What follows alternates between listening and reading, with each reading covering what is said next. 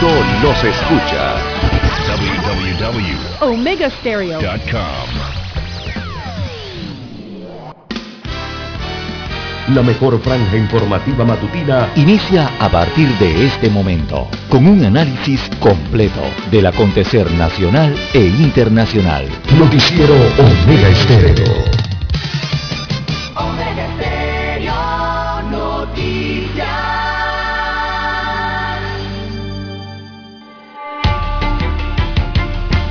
A continuación, los titulares, con los hechos que son noticias hoy.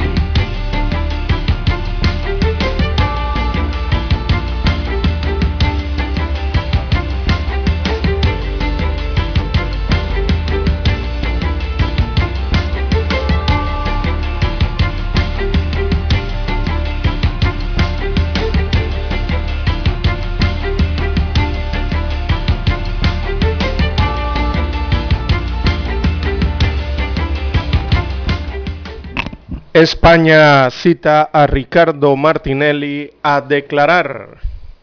El juzgado central de la instrucción número dos de este país europeo ordenó la semana pasada tomar declaración al expresidente de la República de Panamá en calidad de investigado. También, amigos oyentes, interés público debe primar. El de la colectividad es el que debe prevalecer.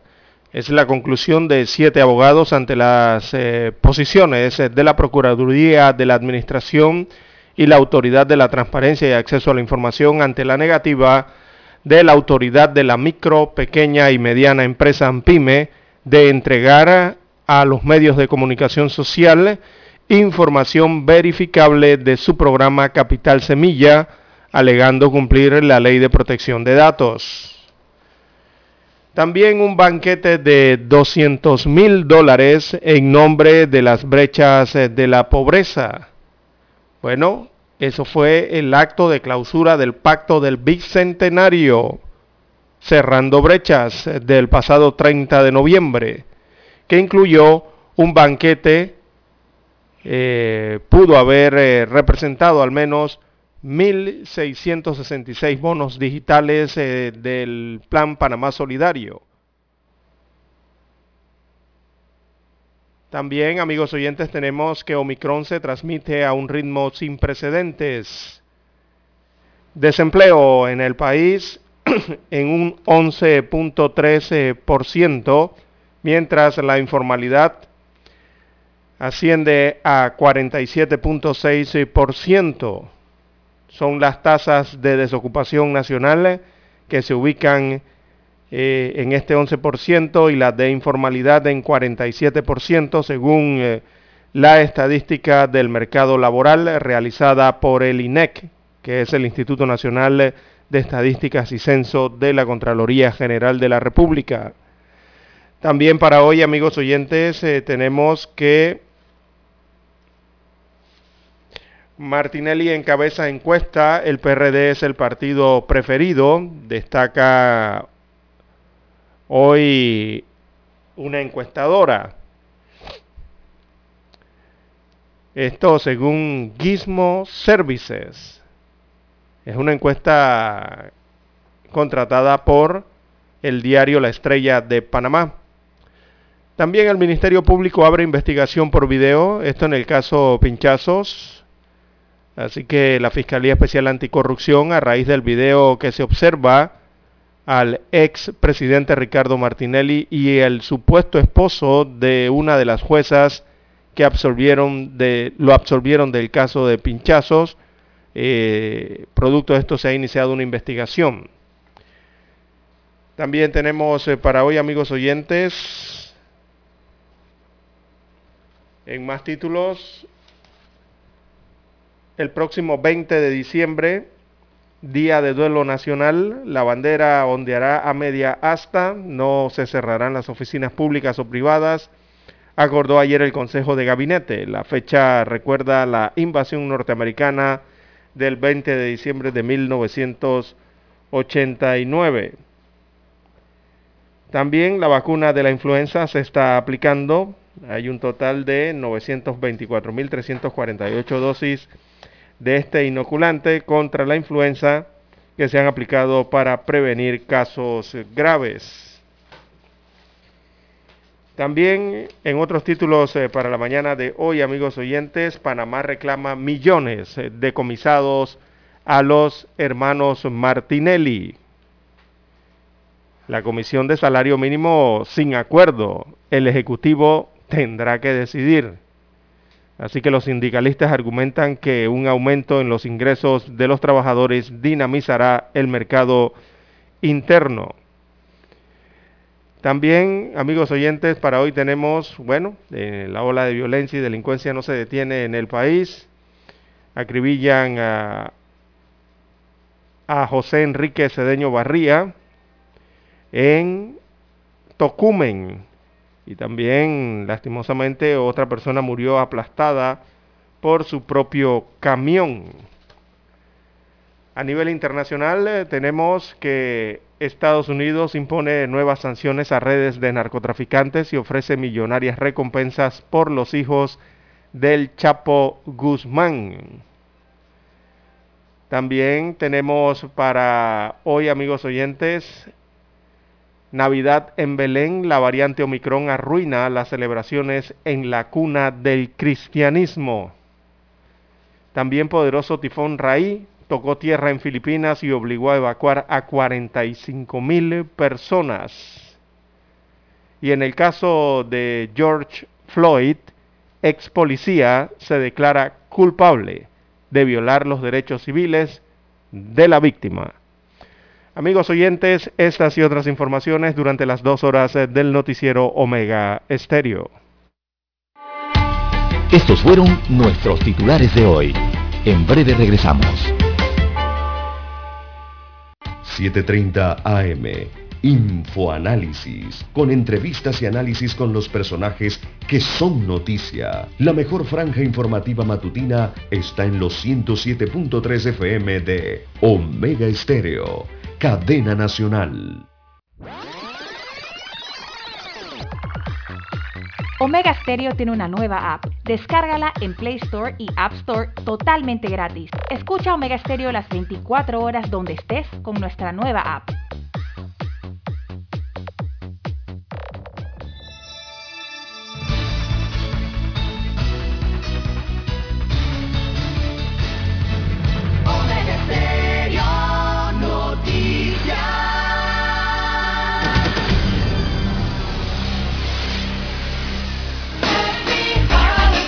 Omega Estéreo.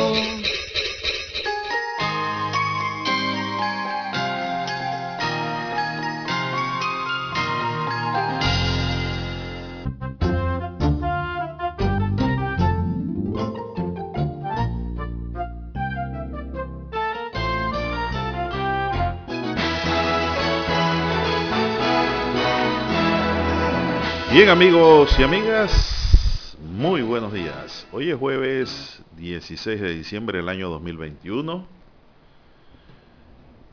En el tablero de controles nos acompaña don Daniel Araúz Pinto.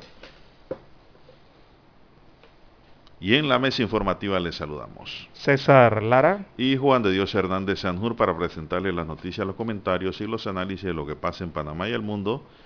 En dos horas de información, iniciando la jornada como todos los días con fe y devoción, agradeciendo a Dios Todopoderoso por esa oportunidad que nos da de poder compartir una nueva mañana y llegar hacia sus hogares, acompañarles en sus vehículos, en sus puestos de trabajo y donde quiera que usted se encuentre a esta hora. Pedimos para todos salud, divino tesoro, seguridad y protección, sabiduría y mucha fe, mucha fe. Así es. Bien, mi línea directa de comunicación sigue siendo el WhatsApp, doble seis catorce catorce cuarenta y cinco. Allí me pueden escribir, aunque hay algunas personas que me escriben al Twitter, pero en el noticiero uso mi WhatsApp. Doble seis catorce catorce cuarenta y cinco es mi línea directa de WhatsApp para que usted lo tenga a su entera disposición. Don César Lara está en redes sociales. Lara, ¿cuál es su clave o dirección? La cuenta, la cuenta.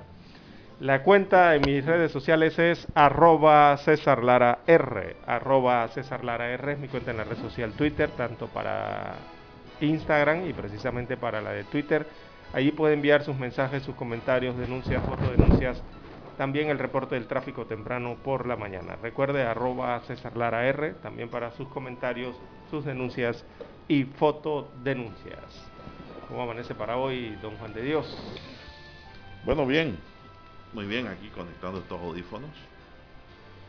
Eh, ¿Y usted cómo anda? ¿Cómo va todo? Yo lo hacía usted por uh, provincias centrales. El fin de semana estaremos por allá. Ah, bueno, está bien. Bueno, ¿y qué novedades hay en la carretera? Mucho carro, Lara. Ayer en la tarde había un tráfico, pero enorme. Todo el mundo en la calle. Todo el mundo en la calle. ¿Haciendo qué? Algo seguro. Bueno, ayer era día de quincena, don Juan de Dios, medio mes, ¿verdad? Ayer cobró el décimo tercer mes la empresa privada. quince de diciembre, adicional a eso mismo, a la, ¿sí? a la, a la entrega de la tercera partida del décimo tercer mes, correspondiente al mes de diciembre. Así que dinam- se dinamiza un poquito la economía, hay más movimiento, más personas en la calle, don Juan de Dios. Eso es parte del motivo de por qué hay más vehículos en la calle, pero hay otro motivo, y yo creo que es el principal eh, para estos para esta pandemia, don Juan de Dios, y es el COVID. Ajá. La gente a veces se pregunta, pero tú por qué dices que el COVID produce más congestionamiento vehicular. Sí, don Juan de Dios, ¿por qué? A ver. Desde que el COVID y la pandemia existe, la gente utiliza o ha adquirido más vehículos de carácter personal. Sí, ¿te crees? Claro, don Juan de Dios. Dígame, si usted tuviera que salir y usted tiene... Eh, usted, ¿Usted cómo lo haría? ¿Usted abordaría un metro? ¿Usted se iría en un taxi? ¿O usted se iría en un autobús del transporte público? ¿O usted utilizaría su vehículo personal? Bueno, depende, ¿no? Lo primero hay que ver es si hay recursos. Ah, a ver, si usted tiene que salir, usted tiene que salir para su familia. Pagar gasolina. Tiene que salir su familia de casa, hacer un mandado, eh, no sé, una diligencia en la ciudad. ¿Cuál de los cuatro escogería para moverse? Bueno, con seguridad. Depende del tamaño de la familia. También. Si es pequeña ah, de dos, pueden irse en tren. Ah, muy bien, puede, puede irse no, en dale. tren. Claro que sí. Uh-huh. ¿Cómo ah, vino hoy usted aquí? Si usted tiene... ¿En tren, en taxi o en, o en metrobús? Bueno, la verdad es que me trajeron. ¿Lo trajeron? Eh. No, don Juan de Dios, la pandemia, eh, las personas están utilizando más el vehículo personal, eh, el vehículo privado, no el propio. O han adquirido, pues, en algunos países incluso las ventas de automóviles se han disparado de un tiempo para acá. Y, la, y, y es un, algo extraño para muchos, ¿no? Que como en medio de una pandemia... Eh, la gente compra la, sí, la gente no compra quiere. vehículos nuevos o de segunda o de segunda mano o pero tercera por qué, mano pero por qué los compran y por qué hay más vehículos en la calle. Precisamente lo utilizan hasta como una forma para protegerse, don Juan de Dios. Para muchas personas es mejor eh, salir en su vehículo propio, su vehículo personal, con sus medidas de seguridad, que hacerlo o, o salir a la, a la ciudad en un taxi, o salir en un autobús, o salir en el sistema de metros. Lo consideran más eh, seguro para ellos. Bueno, vamos a hacer una pausa, dice Dani, y regresamos.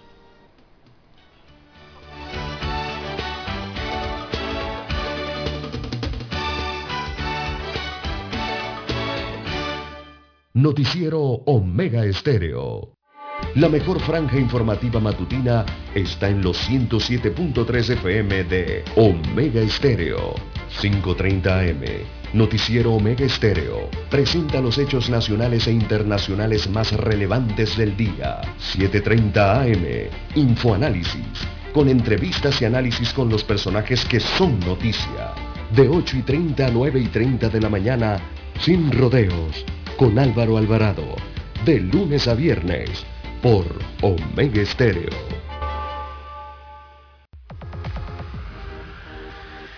Omega Estéreo tiene una nueva app. Descárgala en Play Store y App Store totalmente gratis. Escucha Omega Estéreo las veinticuatro horas donde estés con nuestra aplicación totalmente nueva. centrales telefónicas, la casa del teléfono es tu mejor opción. Te asesoramos y ofrecemos buena atención, con años de experiencia trabajando para ti. La casa del teléfono, ubicados en Via Brasil y Lista Hermosa. La casa del teléfono, líder en telecomunicaciones. La casa del teléfono, distribuidores de visitarnos. La casa del teléfono. Dos dos nueve, cero cuatro seis cinco L C D T corp punto com. Distribuidor autorizado Panasonic. Para anunciarse en Omega Estéreo, marque el dos seis nueve, dos dos tres siete. Con mucho gusto le brindaremos una atención profesional y personalizada. Su publicidad en Omega Estéreo la escucharán de costa a costa y frontera a frontera. Contáctenos dos seis nueve, dos dos tres siete. Gracias.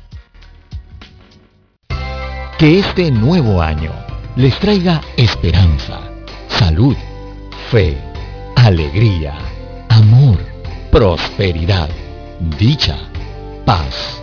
Solo lo mejor para todos los oyentes de Omega Estéreo. Felices fiestas. Omega Stereo.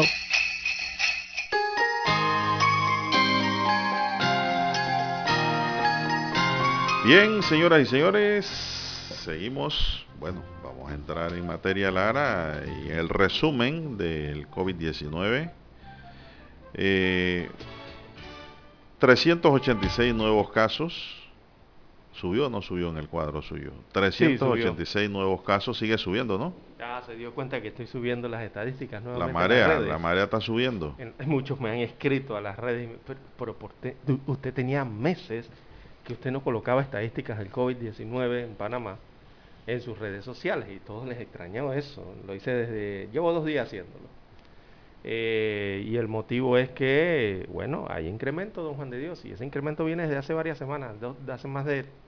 ya va para cuatro semanas de incremento. Ya empezó la fiesta de las encuestas, Lara, de nuevo.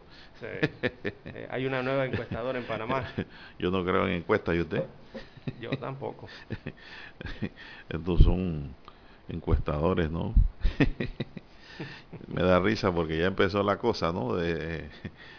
Ay, Dios mío, este paisito no se compone. Sí, por ahí la, eh, está registrada en el Tribunal Electoral. Sí, sí, sí, no, y por ahí van a salir más. Y vienen más. Y las que están también, eh, todo el mundo quiere predecir el mañana, pero el panameño es impredecible. Eh, así es. No creo en encuestas.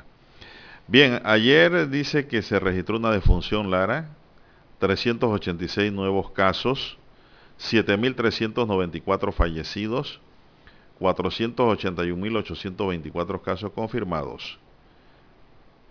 De esos, cuatrocientos setenta mil ochocientos veinte se han recuperado hasta ahora. Eso es el resumen, don César. No sé si tienes algo novedoso, eh, algo bueno, que sí, decir. Nada más, nada más el tema de las defunciones. Eh, esa defunción es de las últimas veinticuatro horas.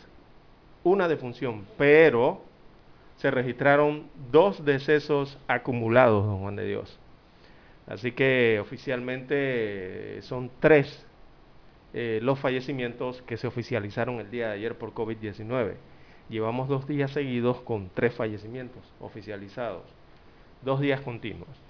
Eh, don Juan de Dios, en, en la positividad está en cuatro punto dos por ciento de las pruebas, de las eh, nueve mil aproximadamente pruebas que se realizaron el día de ayer, y eh, trescientos ochenta y seis casos de COVID diecinueve. Eh, se mantiene la cifra de casos. El día anterior fueron, veamos rápidamente aquí en los cuadros, fueron trescientos ochenta y dos el día anterior. Para el último reporte entonces se marca trescientos ochenta y seis. Hay una tendencia allí, un aumento de cuatro casos.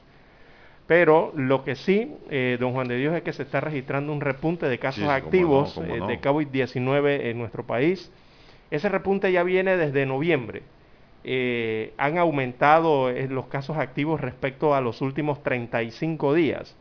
Y la evolución de, sube de los mil quinientos ochenta y dos enfermos o casos activos registrados el pasado once de noviembre había mil quinientos ochenta y dos el once de noviembre, y eso ha subido a tres mil seiscientos diez casos activos notificados a la fecha de hoy, o sea, el reporte de ayer, ¿no?, que era del quince de diciembre.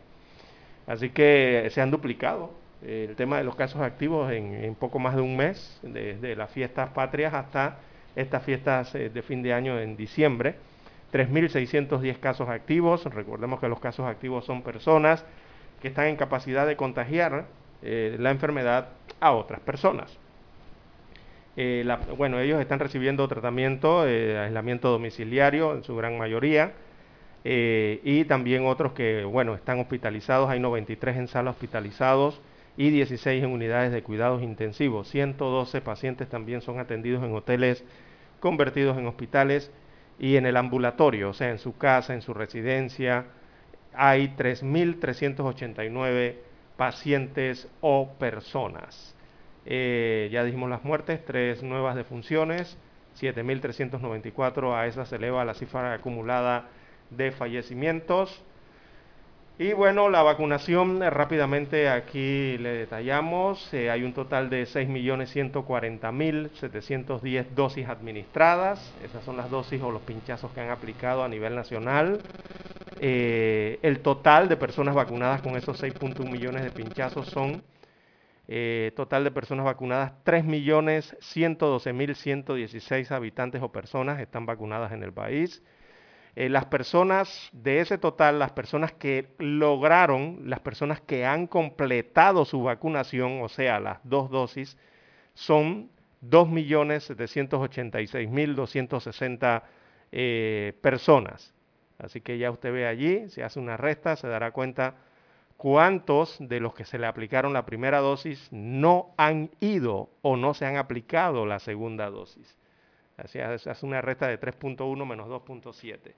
Ahí se dará cuenta que hay alrededor de trescientos mil, un poco más de trescientos mil habitantes que tienen la primera dosis pero no tienen aplicada la segunda dosis, por lo tanto no están completamente vacunados.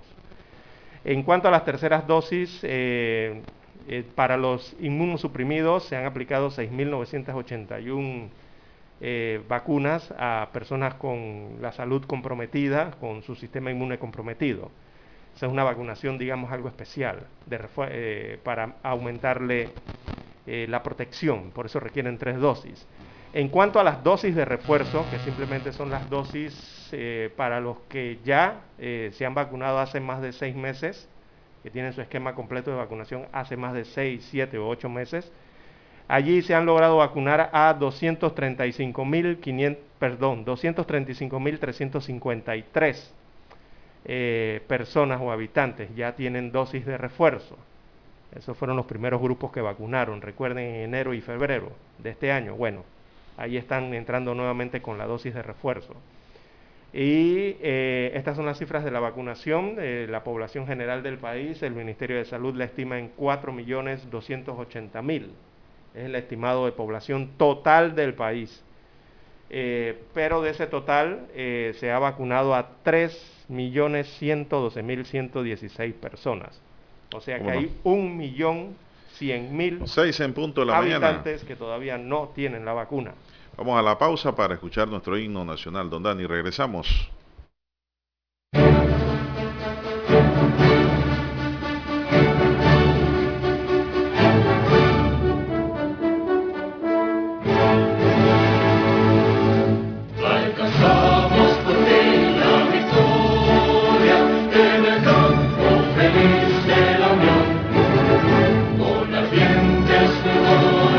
Gloria, se ilumina la nueva nación.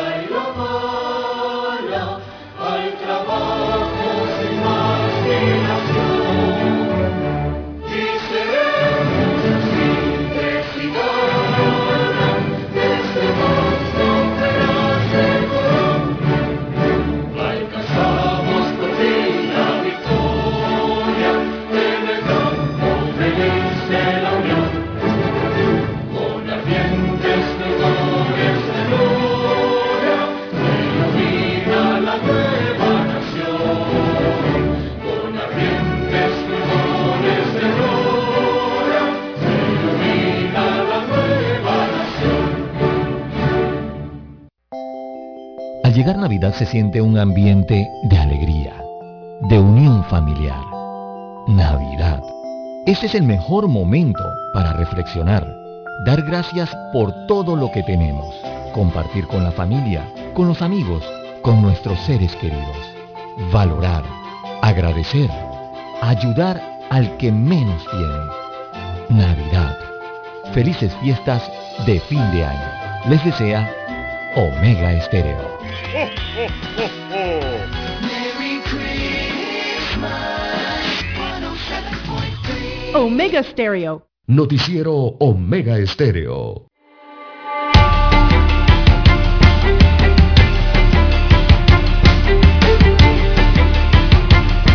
Bien, seguimos. Don César, bueno, anoche en Tocumen hubo un homicidio, don César. Sí, sí, sí. Y, y heridos y todo. Un taxista recibió varios disparos cerca de la estación del metro Nuevo Tocumen. Y una señora que estaba por ahí cerca recibió un balazo. Resultó herida, sí. sí. No iba en el taxi. Un, un no, inocente. Exacto, no iba en el taxi, estaba en la acera. Y resulta ser que fue un menor mm. que le disparó al taxista, ya lo tienen detenido. Y con tan mala suerte, Lara, que el taxista fue auxiliado por su colega. Y uno de ellos que lo llevaba al hospital, pues se le flateó el carro. Mm. Y mientras cambiaban la llanta o llegaba a la ambulancia, murió el taxista en el vehículo. Lamentablemente, otra víctima más. Producto de la delincuencia en este país, producto de las armas en la calle, y producto de la inconsciencia humana que estamos viviendo ahora en Panamá en los últimos años. Menor de edad, nuevamente involucrado en estos actos, don Juan de Dios. Ese menor de edad intentó eh, huir de la escena, pero una ronda policial que estaba cerca eh, le dio la voz de alto y este optó por disparar, por lo que fue herido también este menor de edad. Así que el taxista era apodado Niño, eh, intentaron trasladarlo en su propio vehículo, su propio taxi al hospital, pero el automóvil sufrió percances en una llanta y murió en el trayecto, como usted bien señala. Eh, la señora o la dama que resultó herida estaba en la acera, así que resultó herida esta señora. Eh, Y el atacante también fue trasladado, ambos, tanto la señora como el atacante, al hospital de Tocumen. Aquí dice hospital de la veinticuatro de diciembre. Ese hospital no pertenece a la veinticuatro de diciembre. Ese hospital está sobre Tocumen, en el límite con la veinticuatro de diciembre. En el límite de ambos corregimientos. Pero está sobre el territorio de Tocumen. El subcomisionado Verísimo Pití, jefe de la zona policial de Pacora, dijo que la presencia de los uniformados en la zona permitió neutralizar rápidamente al homicida, gracias a que cerca, cerca se encontraba una ronda policial y actuó inmediatamente, ¿no? Bueno, esto ocurrió anoche. Y también tenemos que un menor que cayó de un edificio sobrevivió, Lara. El menor de trece años se salvó de morir cuando cayó de veintidós pisos de un edificio y cayó en el techo de un estacionamiento en el P H Rocas, ubicado en Condado del Rey, en el corregimiento de Betania. Bomberos llegaron al lugar y dieron los primeros auxilios. Ya está estable el muchacho y se desconoce la causa que ocasionó este incidente, Lara. Cuidado con la película de Spider-Man. Oiga, sí. La sabe, nueva. Se sabe lo que es la altura de veintidós pisos. Multiplica ahí un piso, más o menos son tres metros, ¿no? Sí, hombre, tres y algo. Tres y, tres y sencillo. O pongámosle cuatro ahí, como las viejas construcciones. Aunque ya es menos. Cada vez hacen el techo más cercano a la cabeza de uno. Sí, para ahorrar para material. Ahorrar, para ahorrar material. Así es. Oiga, hablando de eso, eh, fui a un apartamento y, y casi y me golpeé aquí. Ese, usted, ese apartamento usted no puede poner un abanico de techo, sí, pone una guillotina. Oiga, iba pasando por una de las puertas y me golpeé la cabeza, imagínese usted. No, pero, y, pero, y, y apartamento reciente, de menos pero, de diez años para acá, cinco años para acá. Pero que usted también eh, tiene estatura solera. Oiga, sí, la gente, bueno, eh, se ahorran costos, ¿no? Los, los constructores en esto. Pero, ¿tres por qué? Esa, ese es para chaparrito, veintidós? Yo, ese es para chaparrito y sí, enano.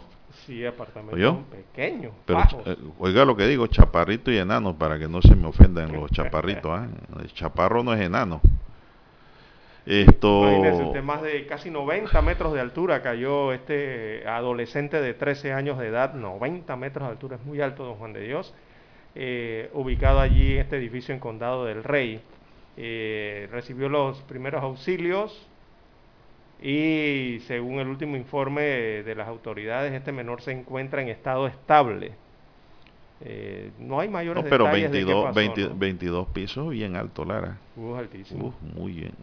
Muy eh, alto. Hay personas que, que, hay personas que sufren fracturas no, o pierden la vida tan solo al caer de metro y medio, dos metros de Lara, altura. De sus propios pies. Eh, exacto, también. Se sí. caen, se golpean la cabeza y ahí termina. En un desmayo, un sí, desvanecimiento. ¿Cómo no? Eh, ¿Cómo no? Eh, resultas herido, ¿no?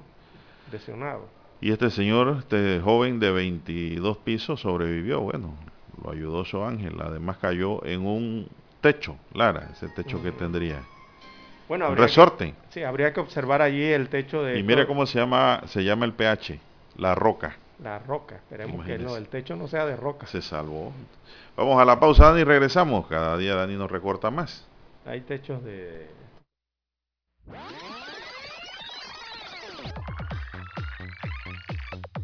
Omega Stereo tiene una nueva app. Descárgala en Play Store y App Store totalmente gratis. Escucha Omega Stereo las veinticuatro horas donde estés con nuestra aplicación cien por ciento renovada.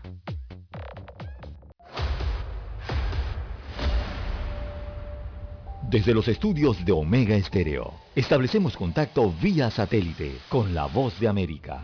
Desde Washington, presentamos el reportaje internacional.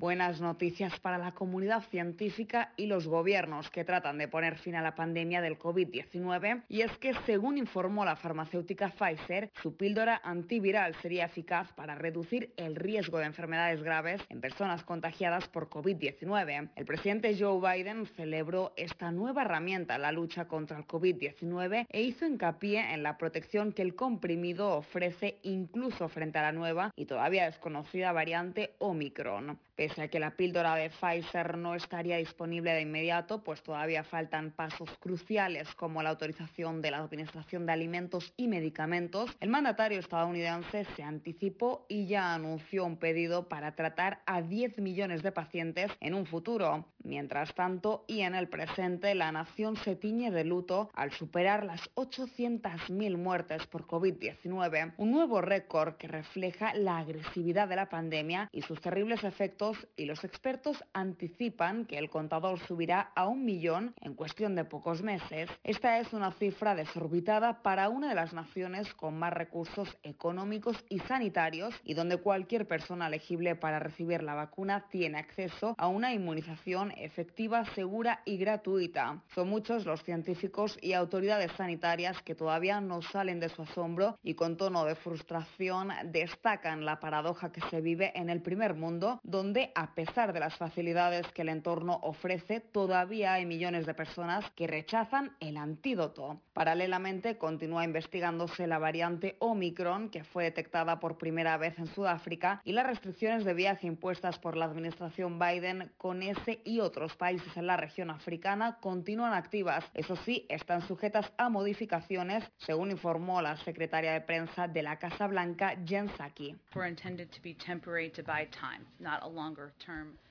La intención es que estas restricciones sean temporales, no restricciones a largo plazo. Y como dijimos desde el principio, vamos a analizar una variedad de datos, incluidos los nuestros. Este proceso aún está en curso y estamos observando tres áreas de cerca: la efectividad de las vacunas, la transmisibilidad y la severidad.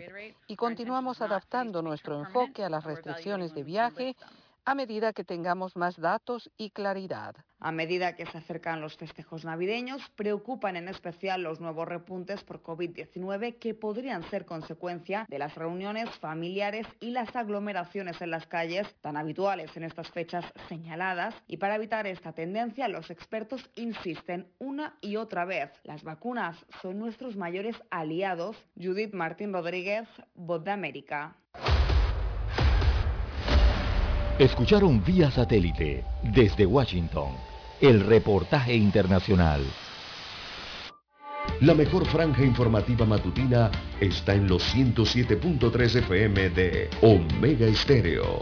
cinco treinta A M, Noticiero Omega Estéreo, presenta los hechos nacionales e internacionales más relevantes del día. siete treinta A M, Infoanálisis, con entrevistas y análisis con los personajes que son noticia.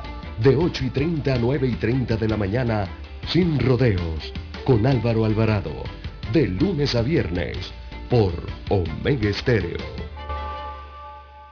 Desde marzo de dos mil veinte, nos hemos enfrentado a un enemigo sin rostro, cobarde, rápido y mortal. Han sido más de quinientos días y noches de angustia, de lucha sin escudo ni armas. En este largo y difícil camino, la radio siempre ha estado contigo, con mensajes de esperanza, información veraz y objetiva. Finalmente, lo estamos logrando. El ochenta por ciento de los panameños ya estamos vacunados contra el COVID. Por eso hoy avanzamos con otra cara, dejando ver tras esa mascarilla ojos sonrientes, llenos de optimismo. Vivamos conscientes de que para celebrar ese gran día, en el que el mundo entero tire al aire sus mascarillas, solo hay un camino: seguir cuidándonos unos a otros. Vamos pa'lante, Panamá. La radio siempre estará contigo. Un mensaje de la Asociación Panameña de Radiodifusión, A P R. Somos Omega Estéreo. cuarenta años siendo la cadena nacional en F M Estéreo, pionera en Panamá. ¡Oh, oh, oh, oh!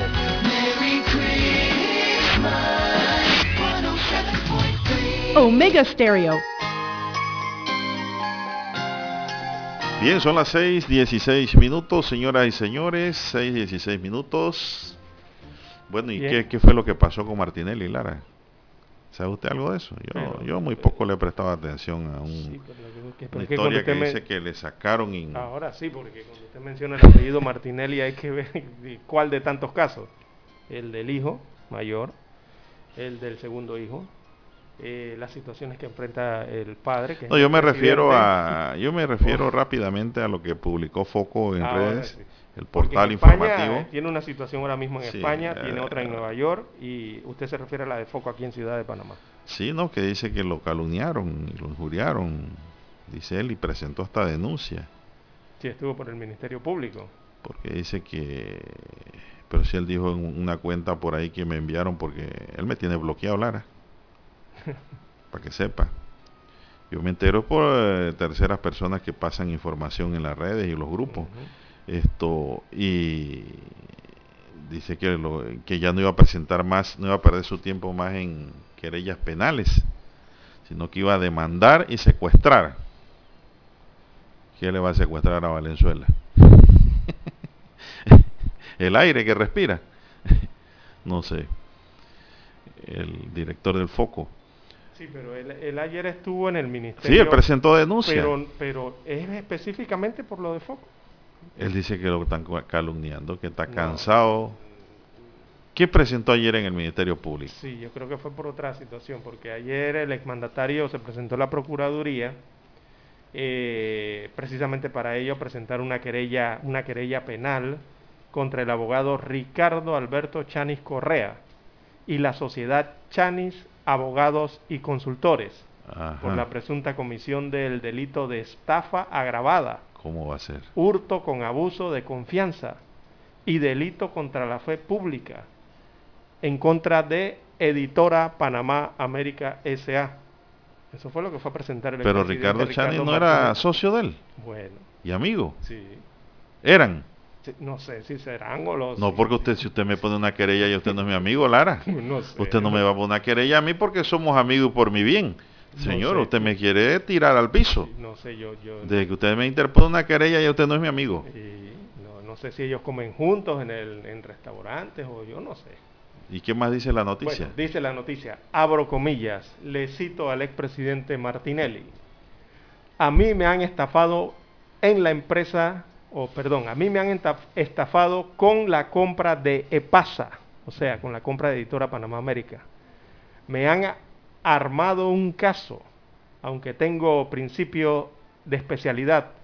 Las denuncias que yo pongo, ojalá prosperen, porque aquí cuando me ponen una denuncia prospera rápido, pero cuando yo lo hago nunca prospera. Cierro comillas. Dijo Martinelli, o así lo expresó ayer en las escalinatas del Ministerio Público. Y quiere más por prosperidad con ese no culpable que se logró sacar. Sí. Con tres magistradas. Pues más prosperidad que esa no puede haber. Uh-huh. Continúe. El también presidente del opositor partido Realizando Metas, entre paréntesis R M, destaca en su querella que a finales del año dos mil diez un grupo de empresarios decidieron adquirir de la familia Arias el grupo EPASA por treinta y cuatro millones de dólares, más la cancelación de una deuda que la compañía mantenía con el Banco General. Martinelli explicó que inicialmente tenía un catorce punto cuatro por ciento de las acciones y prestó el resto eh, de los compradores mediante un préstamo con una garantía pignorada de sus plazos fijos en el Global Bank. Esto para pagar la deuda de EPASA con el Banco General, que ascendía a siete punto ocho millones de dólares. Eso lo hizo propietario con el derecho de suscribir setecientas acciones de capital de la empresa eh, eh, T P H A C incorporated, pero nunca recibió los certificados de acciones de dicha empresa. Oiga, ¿cómo fue esto? Eh, en marzo del dos mil once, eh, Martinelli suscribió un documento denominado Fideicomiso, en el cual cedió de manera temporal e irrevocable sus derechos de la suscripción de setecientas acciones a la Sociedad Corporación de Inversiones Multimedios, cuyo presidente y representante legal es Chanis, y se estableció la administración total e irrevocable de todos los derechos de suscripción de las acciones del exmandatario en EPASA a la empresa controlada por Chanis. Bueno. Así que esto es tremendo. Hay que esperar. esto, es, es, es, esto, es, esto es un conflicto interno, Lara, sí, sí, digo, a nivel social, de sociedad, a nivel comercial, y bueno, determinará el Ministerio Público primero si hay delito, ¿no? Segundo, empezará sus investigaciones, y tres, buscará a los posibles vinculados. De lo contrario, pues archivará esa denuncia. Y es de vieja data. Si no hay peso para continuarla, ¿no? La querella. Sí, la, depende ahora, yo me imagino que Chani va a contestar también, ¿no? Va a Así responder es. a esa querella. Y vamos a dejar que eso fluya. Exacto. Entonces, esto es por esta Es situación. un pleito entre amigos. Exacto. Es por esta situación eh, que hemos visto las fotografías del expresidente Martinelli en la Procuraduría General de la Nación. Mira, que yo pensaba que estaba querellando a Foco allá. No es por lo de Foco. Lo de Foco está pendiente, dice. No es por el tema. Porque Foco dijo que estaba reunido, Lara. Resumimos rápidamente eh, con el esposo de una eh, juez, y resulta ser que dice que no era esposo de ninguna juez, que este, no estaba allí ningún, ningún esposo de nadie, que estaba era un grupo de conocidos allí en la Unión Española, ¿se llama eso? Sí, hay un restaurante en San Francisco. Sí, bueno, ahí, ahí, ahí estaban, pues, y se saludaron y, una, y las cámaras estaban viendo, pero yo pregunto, ¿quién divulgó ese video? ¿Y con qué fin? Es mi pregunta. ¿Quién lo divulgó y con qué fin?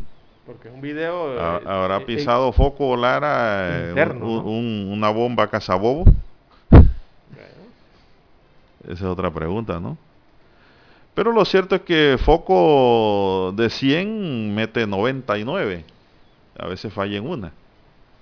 De noventa y nueve denuncias, muy poco falla. Y vamos a ver si en esta falló o no falló, se equivocó o no se equivocó. Pero el hombre ayer estaba bravo, dice. Estaba muy bravo. Que eso no es, no es, No es correcto que lo estén difamando. Sí. Eh, quien abrió eh, la investigación por este video fue el propio Ministerio Público. No claro. es que nadie fue y presentó nada. No, y la, el órgano judicial también se, re, se pronunció sobre el tema. Ajá.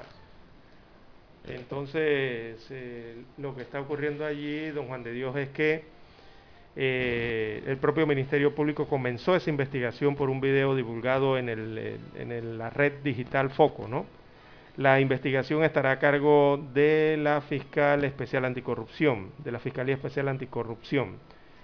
Dijo ayer el eh, procurador, entonces, que la investigación se inició a raíz de la divulgación de un video que se hizo viral en las redes sociales mediante la cuenta de un medio local, en el cual se hace referencia posible, a posibles actos de, delictivos respecto a un proceso penal, en el que una de las partes era un expresidente de la República procesado por los delitos de interceptación ilegal de comunicaciones y seguimiento y vigilancia ilegal, siendo declarado no culpable, según señala parte del comunicado del Ministerio Público. Así que esta investigación abierta de oficio, agrega el comunicado, está encaminada a realizar las diligencias correspondientes para determinar la veracidad o no de los hechos dados a conocer a través de las redes sociales. Es lo que está investigando el Ministerio Público respecto a este video. Bueno, el órgano judicial eh, también hizo su comunicado, Lara. Dice órgano judicial: la Procuraduría General de la Nación informó a la ciudadanía mediante comunicado del día de hoy que a través de la Fiscalía Especial Anticorrupción inició el miércoles quince de diciembre de dos mil veintiuno una investigación a raíz de la divulgación de un video que se hizo viral en las redes sociales mediante la cuenta de un medio digital local, en la cual se hace referencia a posibles actos delictivos respecto a un proceso penal en el que una de las partes en, era un expresidente de la República procesado por los delitos de interceptación ilegal de comunicaciones y seguimiento y vigilancia, siendo declarado no culpable. Esta Corporación de Justicia confía en la investigación que realizará el Ministerio Público y a la vez solicita que toda persona que pueda colaborar con esclarecer los hechos aporte sus contribuciones a la Fiscalía Especial Anticorrupción por los conductos que la ley establece para así respetar todas las garantías y el debido proceso. Esto es lo último que dice eh, la Corte Suprema de Justicia, Lara, en un comunicado. El órgano judicial, para ser más específico. Así es. Bueno, en medio de toda esta denuncia y la presentación de estas informaciones o este video, eh, Virgilio Crespo, eh, quien es señalado en este video divulgado por Foco, también emitió un comunicado el día de ayer, y él aseguró que en ningún momento ha sostenido reunión, encuentro o encuentro para servir de enlace con nadie, y mucho menos con el esposo de la jueza del caso más reciente de eh, Ricardo Martinelli, tal como se afirma en el video preparado por Mauricio Valenzuela y que se hizo viral en las redes sociales. Abro comillas, cito: mi contacto, dijo Crespo, mi contacto con el señor Ricardo Martinelli fue casual y nos sentamos a conversar como empresario y político que nos conocemos desde hace muchos años. Pero querer involucrarme en un acto delictivo tan grave jamás lo voy a permitir, agregó Crespo, destacando que, desafortunadamente, según señala Crespo, para Foco, la persona que señalan en el video como esposo de la jueza eh, arriba o la jueza citada es un empresario reconocido, por lo tanto faltan a la verdad eh, doblemente, según considera Virgilio Crespo. Así que, bueno, eh, el expresidente Martinelli también anunció ayer que presentará procesos legales por la divulgación del video. Igualmente Crespo. Bueno, son las seis veintiocho minutos, seis veintiocho minutos. Oiga, qué mañana tan llena de informaciones. Tenemos muchas noticias aquí en la mesa. Vamos a la pausa, don Dani, para escuchar el periódico.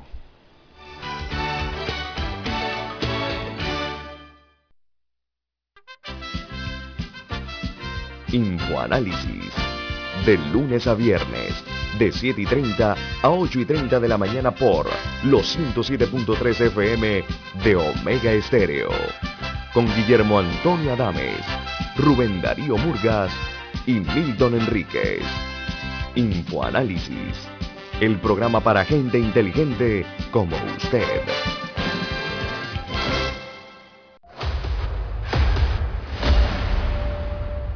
Desde los estudios de Omega Estéreo, establecemos contacto vía satélite con la Voz de América.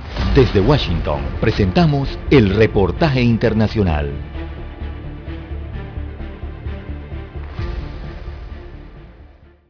La Cámara de Representantes de Estados Unidos, liderada por el Partido Demócrata, aprobó un proyecto de ley para aumentar el límite de la deuda del gobierno federal en dos mil quinientos millones de dólares y la elevó a un total de treinta y un mil cuatrocientos millones de dólares, lo que evitará un impago sin precedentes en el gobierno estadounidense. Ahora, la medida ha sido enviada al presidente Joe Biden para que continúe su curso legal. La aprobación se dio luego de varios meses de disputas partidistas, donde los republicanos buscaban que el partido del presidente Biden elevara la deuda por sí solo antes de las elecciones de dos mil veintidós. Pero un acuerdo entre el líder de la mayoría demócrata en el Senado, Chuck Schumer, y el líder de la minoría republicana, Mitch McConnell, habría preparado el terreno para la ajustada votación en el Senado, donde la votación fue de cincuenta votos a favor y cuarenta y nueve en contra. Para recibir la luz verde en el Senado, se pasó por alto las normas habituales de la Cámara Alta, y es que normalmente cualquier proyecto de ley debe contar con el apoyo de al menos sesenta de los cien miembros del Senado.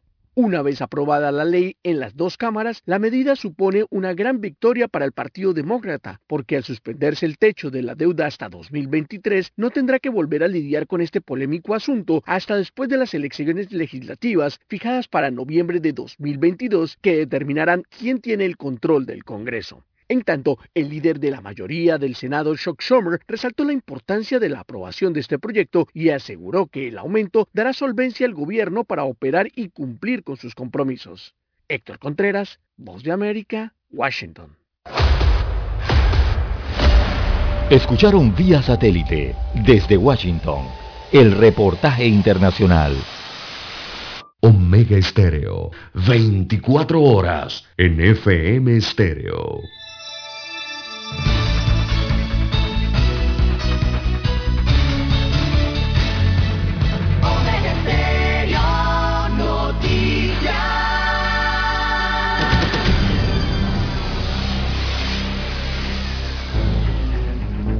Las noticias impresas en tinta sobre papel. Con ustedes, escuchando el periódico. Los titulares de las primeras planas de los diarios estándares de circulación en Panamá.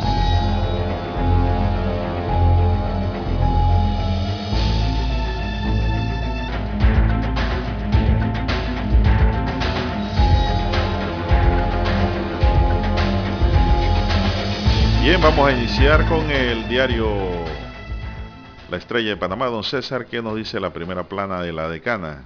Bien, la primera plana de la Estrella de Panamá titula para hoy: trabajadores y empresarios terminan reuniones sin acuerdo. Así que la Comisión de Salario Mínimo concluyó sin consenso entre los trabajadores y empresarios, quienes mañana entregarán al gobierno su propuesta por separado. También para hoy, Ministerio Público abre investigación por video. Esto es el tema de los casos Pinchazos. Así que el Ministerio Público empezó una investigación a cargo de la Fiscalía Especial Anticorrupción a raíz del video en el que se observa al expresidente Ricardo Martinelli Berrocal y el supuesto esposo de una de las juezas que lo absolvieron del caso Pinchazos. En más títulos, Martinelli encabeza encuesta. El P R D es el partido preferido. Destaca la información que el expresidente Ricardo Martinelli encabeza la lista de preferencias para ganar unas elecciones generales, mientras que el oficialista y más grande eh, por adherentes, el Partido Revolucionario Democrático P R D, es el colectivo preferido de los panameños. Esto según la encuesta de Gizmo Services mm. para La Estrella de Panamá. Así que esta es una nueva encuestadora que ha llegado al mercado panameño, don Juan de Dios. Se llama Gizmo Services y encuesta para el diario La Estrella de Panamá. También en otros títulos para hoy: desempleo e informalidad, la disyuntiva de la economía en Panamá. Así que la tasa de desempleo bajó en octubre pasado, sin embargo la informalidad creció, según la encuesta laboral de la Contraloría. Bueno, no muestra aquí lo, los números, ¿no? Pero el desempleo está en un catorce por ciento y la informalidad en el país está llegando casi al cincuenta por ciento, cuarenta y nueve por ciento creo que la vi. También en la zona del canal se opusieron a, a los tratados. Hay una entrevista especial con Patrick Dillon. Él es un estadounidense panameño que nació en la antigua zona del canal. Hace un recuento de su vida en esa zona y recuerda que hubo residentes que se oponían al Tratado Torrijos-Carter. Como arquitecto opina del urbanismo de la ciudad. También para hoy, el nueve de enero de mil novecientos sesenta y cuatro, contado por Wendy Tribaldos. Es una novela, así que a raíz de la eh, curaduría de una exposición centrada en la gesta histórica de la comunicadora Wendy Tribaldos, eh, allí entonces decide escribir una novela sobre el hecho. El reporte está en la página dos B del diario La Estrella de Panamá. También en Café La Estrella, eh, una esperada serie y las fricciones. Así que la segunda temporada, después de diez años de Sex and the City, se ha visto en problemas por la fricción entre dos protagonistas. Aparece entonces la fotografía de las tres protagonistas aquí eh, en este reporte. En los deportes, el forzado retiro, retiro del Kun Agüero del fútbol.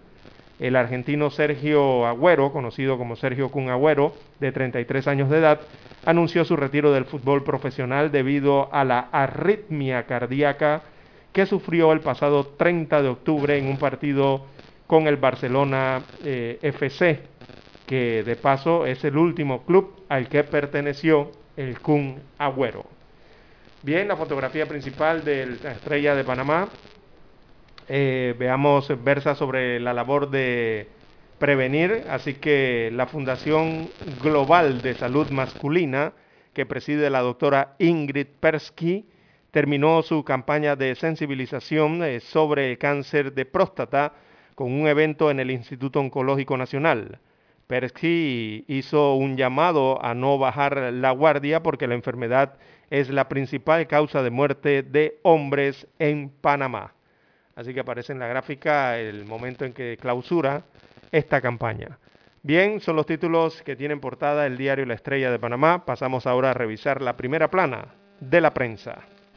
Bien, la prensa dice en su primera plana: interés público debe primar, el interés de la colectividad debe prevalecer. Es la conclusión de siete abogados ante la, las posiciones de la Procuraduría de la Administración y la Autoridad de Transparencia y Acceso a la Información ante la negativa de la autoridad de la micro, pequeña y mediana empresa AMPYME de entregar a este medio La Prensa información verificable de su programa Capital Semilla, alegando cumplir la ley de protección de datos.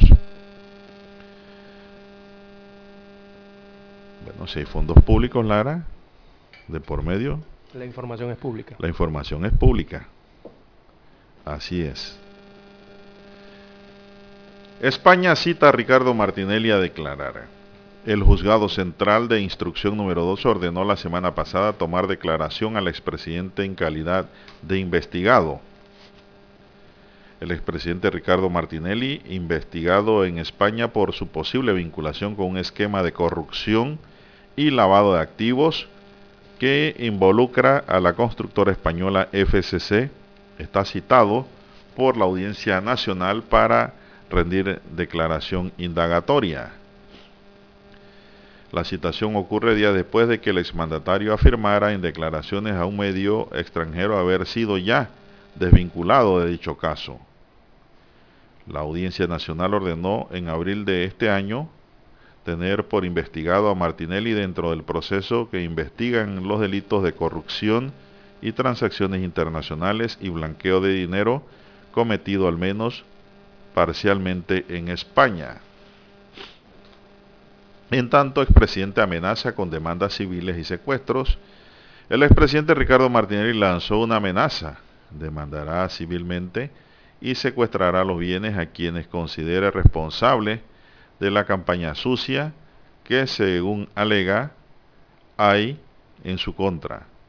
Lo dijo horas después de que el medio digital Foco publicó un video en el que coincide con el supuesto esposo de Marisol Osorio, una de las juezas que lo absolvieron en los pinchazos. El Ministerio Público investiga.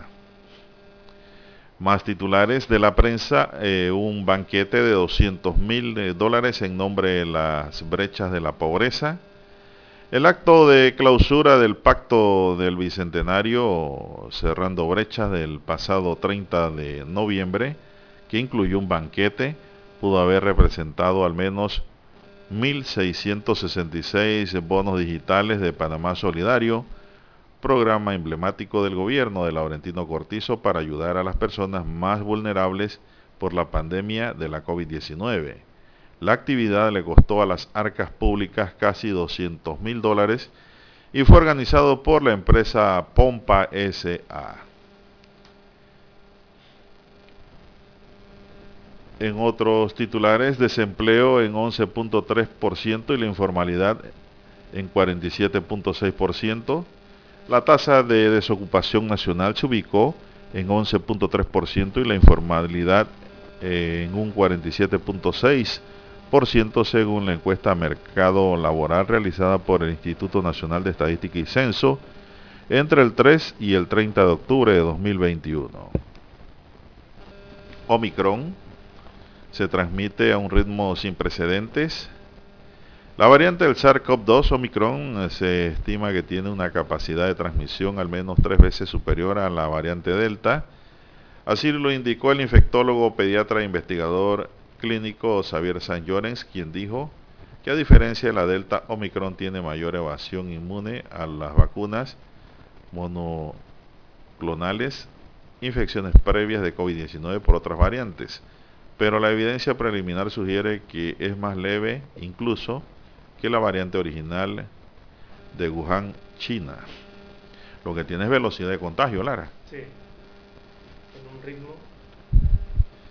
Bueno. En economía, dice la prensa, el metro reporta los avances en la línea tres. En panorama, bajo la lupa, reglamentación de ley de cannabis.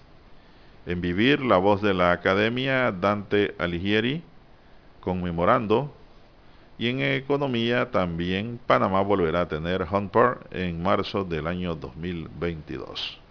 Señoras y señores, estos son los titulares de primera plana que hoy nos brinda el diario La Prensa y concluimos así con la lectura de los titulares correspondientes a esta fecha. Vamos a una pequeña pausa y regresamos. Hasta aquí, escuchando el periódico. Las noticias de primera plana, impresas en tinta sobre papel.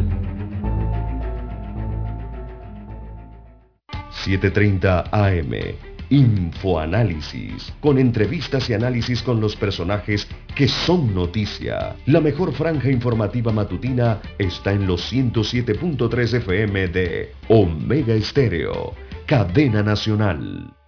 Para anunciarse en Omega Estéreo, marque el dos seis nueve, dos dos tres siete. Con mucho gusto le brindaremos una atención profesional y personalizada. Su publicidad en Omega Estéreo. La escucharán de costa a costa y frontera a frontera. Contáctenos dos seis nueve, dos dos tres siete. Gracias.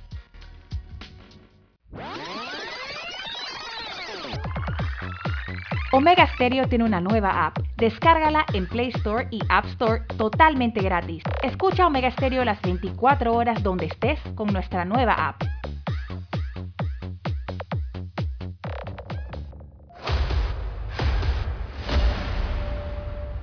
Desde los estudios de Omega Estéreo, establecemos contacto vía satélite con la Voz de América. Desde Washington, presentamos el reportaje internacional.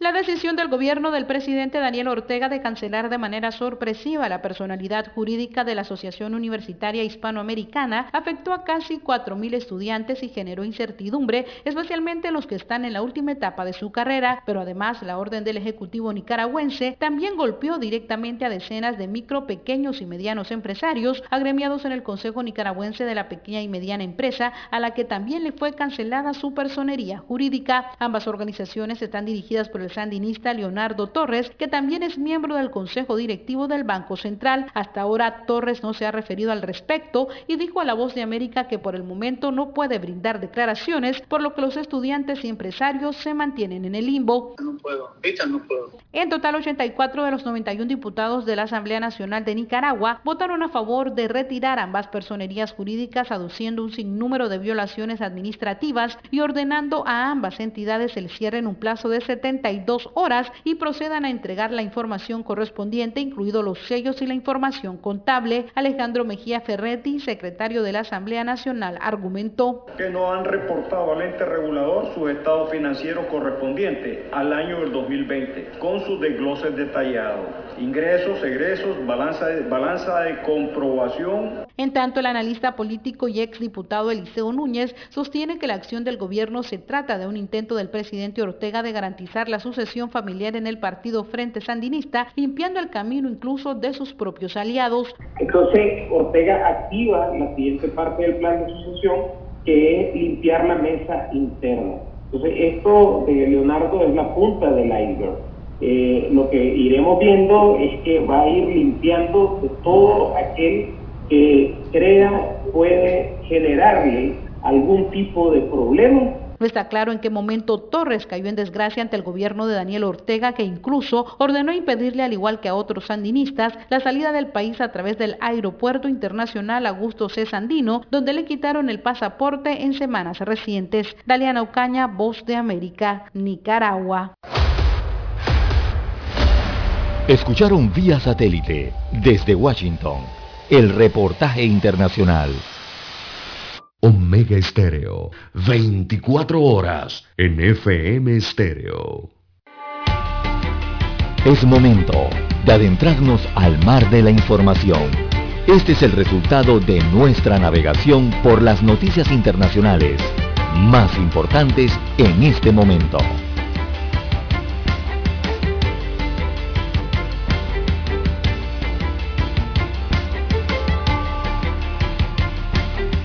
Continuamos. ¿Qué está pasando por el mundo, Lara? Yo tengo por acá que en Miami podría ser la capital de las criptomonedas en Estados Unidos. ¿Esto qué significa o qué significa? Esto es un interrogante, ¿no? Miami podría ser la primera ciudad del país de Estados Unidos en sumarse a la corriente de las criptomonedas. El alcalde Francis Suárez explica cómo podrían los residentes beneficiarse de esta iniciativa y cuáles han sido los primeros pasos para impulsarla. Es un tema interesante que está abordando el alcalde de Miami, don César. ¿Qué más tenemos? Dígame usted. Eh, bueno, y en Miami ya hasta pagan los salarios con, digo, algunas empresas, ¿no?, con criptomonedas. Eh, pero eso es de forma, eh, los que quieren que les paguen de esa forma, tienen, pueden elegir que les paguen en dólares americanos o en criptomonedas. Usted les quiere, dan la opción, ¿no? ¿Usted quiere criptomonedas o quiere dólares? Eh, bueno, depende. ¿De qué depende? Depende de cómo está la criptomoneda, o cómo está el Bitcoin, o cómo el, el valor. A ver, si que los norteamericanos invierten mucho. ¿O usted quiere que le, o, o usted quiere que le paguen en gallina? Eh, bueno, yo no sé, de lo que convenga. Si las gallinas tienen buena cotización en la bolsa, don Juan de Dios, que me paguen. No, no, no, no, no, no, ah. estamos hablando de especie. Ahí está. Ahí eso no se cotiza ya. Ah, bueno, para que usted vea. Si usted trabajara en una granja, le pueden pagar ah, en gallinas. Usted quiere dólares americanos, así como coloca en sus contratos bueno, legales. Sí, claro, dólares. Dólares americanos de los Estados Unidos de América. No, ver, que sean tú, dólares, eh. tú puedes poner en tus contratos dólares, balboas también. Tú puedes ponerlo igual, igual. Uh-huh. Bien. California ha sido azotada por una gran nevada ahora. Es normal este fenómeno en, en la época del año. Este año las eh, grandes nevadas frío. se han adelantado, don César. Nueva York está y no esperaban en California las nevadas, y una cuarta parte de Estados Unidos está cubierta de blanco, sí, con posibilidad de más nieve en camino, según explica el jefe de meteorología de Univisión, Albert Martínez. ¿Qué le parece? Así es, don Juan de Dios. Canadá y los Estados Unidos están cubiertos de nieve. De Edmonton, Toronto, Montreal, Quebec, Ottawa, Nueva York, eh, y sigue bajando por todos estos estados de los Estados Unidos de América también, y hay nieve, hay nie- Navidad con nieve. Pero si la, la Navidad siempre me la han pintado con nieve. Bueno, exacto, porque es así. Siempre me la han pintado con nieve. Eh, lo que pasa es que acá no cae nieve. Los arbolitos con nieve. ¿Te quiere ir para allá a ver la, no, no, la no, nieve? No, no, no, no. Frío ese de menos seis grados, diez grados centígrados. No, no, déjeme aquí en Panamá. Más cálido. Déjeme aquí. No, hombre, toda esa gente allá arriba en el norte quiere venir es para acá, para el Caribe. Prefieren donde calor. Está, donde están las, los sitios y las zonas cálidas. El calorcito, don Juan de Dios. Todos quieren venir hacia acá, hacia estos países centroamericanos y del Caribe. Bien, don Juan de Dios. Bueno, nos vamos para Europa, eh, bueno, para Asia y para Europa. Y hay dos noticias aquí que llaman la atención. Una, comenzamos por Europa, Reino Unido, y es que se registra un récord de casos diarios de COVID ante el avance de la variante Omicron, según han dicho las autoridades de esta isla. Eh, en el Reino Unido, eh, veamos las cifras, ayer marcó un récord diario de casos, un nuevo récord eh, en esta pandemia. Y según las cifras, eh, don Juan de Dios, ayer marcaron setenta y ocho mil seiscientos diez nuevos contagios de COVID diecinueve en el Reino Unido, y eso supera el registro del día anterior, que fue de sesenta y ocho mil cincuenta y tres contagios. Eh, y bueno, eh, sigue aumentando entonces el avance de la Omicron. Eh, ya ellos allá enfrentaban eh, el alfa y también enfrentaban a la delta, imagínese usted. Así que eh, están boxeando contra varios frentes. En el Reino Unido, el primer ministro Boris Johnson, Boris Johnson eh, aplicó o va a aplicar nuevas restricciones para intentar frenar ese rápido avance de la nueva variante Omicron, que es mucho más contagiosa, como ya ha explicado la Organización Mundial de la Salud. Ellos han lanzado una masiva campaña de vacunación de refuerzo, así que está llamando a la población británica a vacunarse, los mayores de Eh, dieciocho años de edad, y tratar de hacerlo antes de que finalice el año, según ha dicho el primer ministro Johnson, que ha lanzado esta campaña de vacunas de refuerzo para su población. Eh, es lo que está ocurriendo el, en el Reino Unido. Eh, según el primer ministro, eh, la ola de Omicron sigue arrasando, ya están en más del cincuenta por ciento de los casos que encuentran son de Omicron. Mire, tan rápido, ¿no? Eh, hace algunas semanas nada más descubrieron esta variante, y mire ya como al nivel y la velocidad, el ritmo que lleva de contagio, por lo menos en Londres. Eh, y según el primer ministro, dice que se teme que está habiendo un aumento inevitable de ingresos a los hospitales en eh, el Reino Unido. Eh, ya lo marcan en un diez por ciento a nivel nacional, semana a semana, y casi un tercio en Londres. Eh, me estoy refiriendo a los ingresos hospitalarios. Así que, eh, bueno, eh, parece ser que la capital del Reino Unido tiene niveles bajos de vacunación. Por eso es que están preocupados y están llamando a la población a vacunarse allá en la Britania. Peligroso Pero, eso de los ingresos hospitalarios, porque ahí es donde viene la problemática. Llenan los hospitales, ¿cómo no? Si el hospital se colapsa, Eh, eh, viene la problemática. Ya, ya no hay que repetir, ahí usted lo han visto a nivel internacional lo que ha ocurrido con esto. En Asia, don Juan de Dios, también hay otra nota que llama la atención, eh, y es porque eh, tiene que ver con la Navidad de Be- en Belén, en Belén específicamente. ¿Y por qué? Porque la variante Omicron ha arruinado las celebraciones de la cuna del cristianismo. Así que eh, después de pasar eh, muchos tiempos, más de dos años, eh, recordemos eh, con las restricciones en Belén, eh, nuevamente para este año eh, la esperanza se fumó, la esperanza de tener una Navidad normal en la ciudad de Belén. Recordemos, ciudad donde nació Jesús, ciudad donde se encuentra la iglesia de la Natividad, que es muy visitada por millones de personas del mundo, para esto de las actividades, ¿no?, de, de Navidad, Misa del Gallo y todo esto. Bueno, eh, don Juan de Dios, no habrá Navidad en Belén. Así que eh, las restricciones que ha impuesto no, Navidad Israel... sí va a haber, pero no actos de Navidad. Sí, las actividades. Eh, las restricciones que se han puesto en el aeropuerto de Tel Aviv, de, de Israel, allá en Asia, y también en la ciudad de Cisjordania, eh, y en Belén, entonces... No, va, no permitirán eh, que se desarrollen las actividades regulares eh, para esta temporada del año, que es el nacimiento del niño Jesús allá. Así que, bueno, esto va a impactar muy fuertemente lo que es el turismo. Eh, calculan allá en, en, en Israel que a esta ciudad de Belén eh, llegaban al menos tres a cuatro millones de turistas. Imagínense ustedes, exclusivamente para esta actividad eh, de, de, de, de, esta, de estas semanas, ¿no?, de Navidad. Así que todas esas reservaciones en hoteles y las llegadas a los aeropuertos de turistas eh, para estas actividades han sido canceladas, según destacan los propietarios de los hoteles en esta parte de Cisjordania. Bueno, eh, la Omicron haciendo estragos también en este sentido. Bueno, la Unión Europea amenaza a Putin con enormes sanciones si Rusia invade Ucrania. Los líderes de los veintisiete se reúnen en Bruselas en un momento de alta tensión por la acumulación de tropas rusas en la frontera con Ucrania. La Unión Europea quiere blindar su postura ante Rusia con una línea roja y muy clara. La invasión de Ucrania conllevaría unas sanciones de una dureza extrema y sin precedentes contra Moscú. El borrador provisional de conclusiones de la última cumbre europea del año, que se reúne desde hoy jueves con los líderes de veintisiete de los veintisiete en Bruselas, en un aviso directo al presidente ruso Vladimir Putin, les dicen que cualquier nueva agresión militar contra Ucrania tendrá enormes consecuencias, dice el texto. El objetivo último, en caso de que Moscú diera el paso fatal, sería aislar a Rusia económicamente y desengancha de facto a ese país del resto del mundo.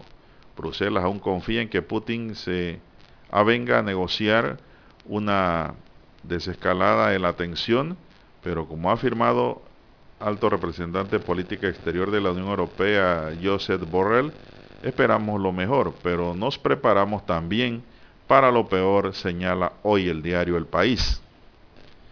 ¿Qué más tenemos, don César? El recorrido bueno, por el mundo. Eh, ¿O regresamos? En Sudamérica, en Sudamérica, aquí en América, pero hacia el cono sur, en Argentina, don Juan de Dios. ¿Cuál es la capital de Argentina, don Juan de Dios? Buenos Aires. Buenos Aires. Buenos Aires. Bueno. Alberto Fernández, que es el presidente de Argentina, ha reflotado la idea de que Buenos Aires deje de ser la capital de Argentina. Imagínese sí. usted. ¿Cuál sería entonces para ello? Bueno, eh, dice Alberto Fernández, presidente argentino, que está pensando la idea, ¿no? Eh, con el fin de reducir entonces las fuertes desigualdades del desarrollo territorial en Argentina, y que piensa todos los días si la ciudad capital de la Argentina no tendría que estar en un lugar distinto a Buenos Aires. Así que no es la primera vez que en Argentina se esboza esta idea o surge esta idea de trasladar la capital de Buenos Aires a otra ciudad. Ya varios han presentado proyectos de ley allá ante las instancias legislativas en Argentina para mudar eh, la sede del Ejecutivo a otra ciudad o a otra provincia. Por allí Eh, han esbozado la posibilidad de que la muden a Córdoba, eh, también a Santa Fe y a otros lugares, ¿no?, de Argentina. Rosario. Exacto, sí. La Plata. Tantos lugares, Santiago del Estero también, eh, es otra de las posibilidades. Santiago del Estero está en Argentina. Sí. ¿Sí? ¿Cuál es, ¿Y cuál es el Santiago Dominicano? Bueno, ahí hay una ciudad que se llama Santiago del Estero. Y así también hay otra ciudad de ¿En Viedma. ¿Todos los países de Santiago? Sí. Sí, ¿verdad? Aquí tenemos en Veragua. Así oh. que Viedma es otra de las ciudades también de las que se habla de poder mudar el Ejecutivo. Pero ese es un santo. Sí. ¿Es Tiago? Sí, Santiago. Eh, de, de Santiago la gente lo menciona. No, ese es un santo. Pasa que es Tiago, como el futbolista. Santificado, ¿no? Santiago. Bien. Y nadie le pone aquí Tiago a un hijo, muy poco, Lara. Tiago es un nombre. Allá en Portugal, en Brasil, sí. Sí, es, es un nombre. Bien, son las seis cincuenta y nueve minutos, cincuenta y nueve segundos, don Dani. Vamos a Washington y regresamos con más del acontecer nacional aquí en Omega Estéreo, Cadena Nacional. Esta es la hora. siete a eme. siete horas. Omega Estéreo, cuarenta años con usted en todo momento. El satélite indica que es momento de nuestra conexión. Desde Washington, vía satélite. Y para Omega Estéreo de Panamá, buenos días, América. Buenos días, América. Vía satélite. Desde Washington.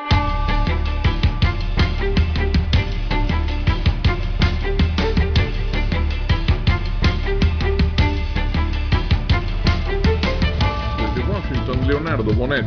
El primer mandatario estadounidense promulgó decretos que establecen un nuevo organismo y amplían las herramientas del país para sancionar a individuos relacionados con el tráfico de drogas. Las acciones globales anunciadas por el presidente Joe Biden no pierden de vista las actividades ilícitas perpetradas en el hemisferio occidental, según indicaron funcionarios del gobierno estadounidense. Ayudaremos a los países, particularmente en el hemisferio occidental, a romper el poder corrupto de estas organizaciones y redes. La estrategia irá de la mano de la política para combatir las causas de la migración irregular desde Centroamérica, entre ellas la corrupción. Los funcionarios prefirieron no adelantar cómo los decretos podrían poner la mira en individuos de Venezuela. Jorge Agostino, Voz de América, Washington. Autoridades sanitarias estadounidenses advierten sobre complicaciones de potenciales contagios por la variante Omicron. La Casa Blanca advierte que la variante Omicron puede ser el doble de contagiosa en comparación al linaje Delta, y esto se verá reflejado durante las próximas semanas. Así lo informaron los ce de ce, alertando sobre un aumento sostenido de infecciones de este tipo de casos. Incluso se recortan los tiempos de transmisibilidad de cuatro días a dos en promedio. José Pernalete, Voz de América, Miami. El reciente estallido social en Colombia dejó cuarenta y seis víctimas fatales, indicó la Oficina del Alto Comisionado de las Naciones Unidas para los Derechos Humanos en un informe divulgado este miércoles. Se trata de una cifra superior a los veintinueve casos que investigan las autoridades. En veintiocho de estos casos, los miembros de la fuerza pública serían los presuntos perpetradores, de acuerdo con el análisis de la ONU. Se trata de un número mayor al documentado por Human Rights Watch, que es de veinticinco víctimas.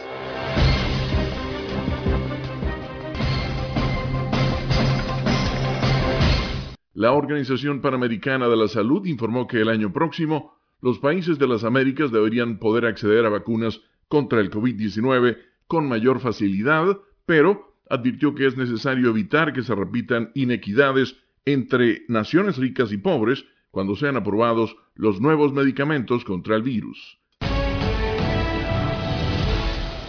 Un número creciente de colegios y universidades en Estados Unidos están ordenando que los exámenes finales se hagan en línea y cancelando reuniones no esenciales. La variante Omicron del coronavirus está obligando al público a ir masivamente a clínicas y hospitales para someterse a pruebas COVID como antes en la pandemia.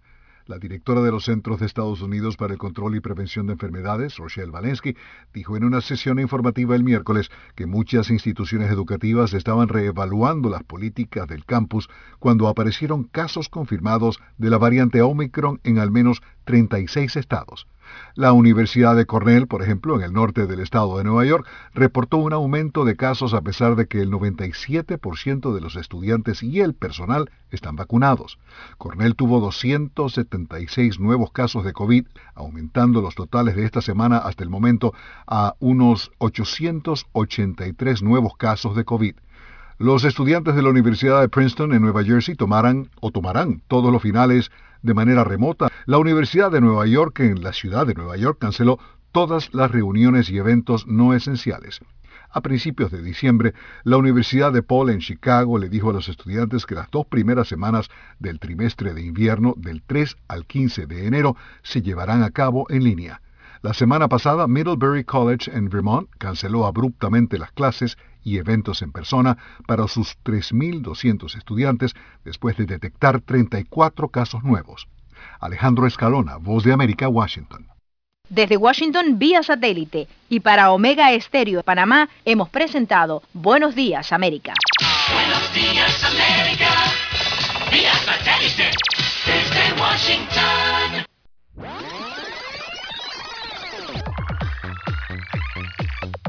Omega Stereo tiene una nueva app. Descárgala en Play Store y App Store totalmente gratis. Escucha Omega Stereo las veinticuatro horas donde estés con nuestra aplicación cien por ciento renovada. Hola, le llamo por el aire acondicionado de mi auto. Ah, ah, ah, sí, sí, señora, fíjese que estamos intentando lograr un enfriamiento general de su auto que le permita a usted y a su familia el mejor confort a la hora de viajar o llevar a sus hijos al colegio. Para esto solo necesitamos que el clima en su automóvil sea el ideal, introduciendo cientos de cubitos congelados que... ¿Qué? Solo en Refricentro Nordic podrás hablar con especialistas en aire acondicionado, especialistas en el clima de tu auto. Calle Principal El Ingenio, Avenida La Paz, edificio Edificio Nordic ciento dos. Consultas al teléfono tres nueve tres, dos dos cuatro cuatro. Somos Omega Estéreo. cuarenta años siendo la cadena nacional en F M estéreo, pionera en Panamá. Omega Estéreo.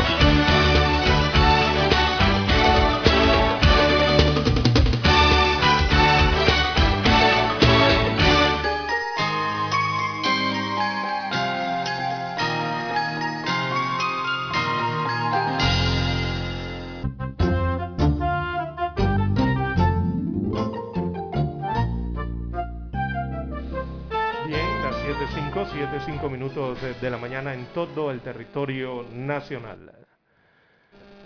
Eh, hay mucha, la gente ha estado preguntando, don Juan de Dios, hay muchas ciudades eh, en América llamadas Santiago.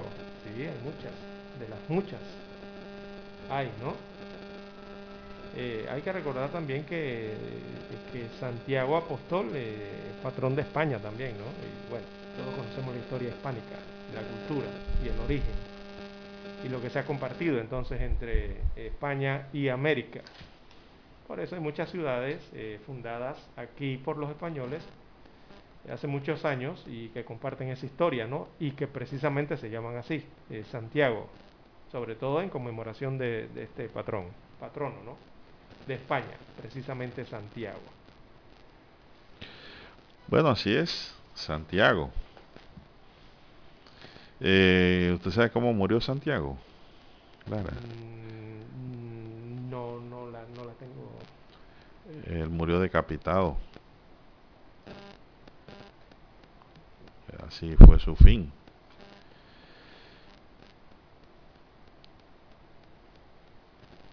Eh, el apóstol. Y pues, lamentable, ¿no? Antes ese tipo de muerte... Eh, pues eran algo común. Sí, se utiliza el nombre de Santiago y, y bueno, se le coloca del lugar, ¿no? Por eso aquí es Santiago de Veraguas.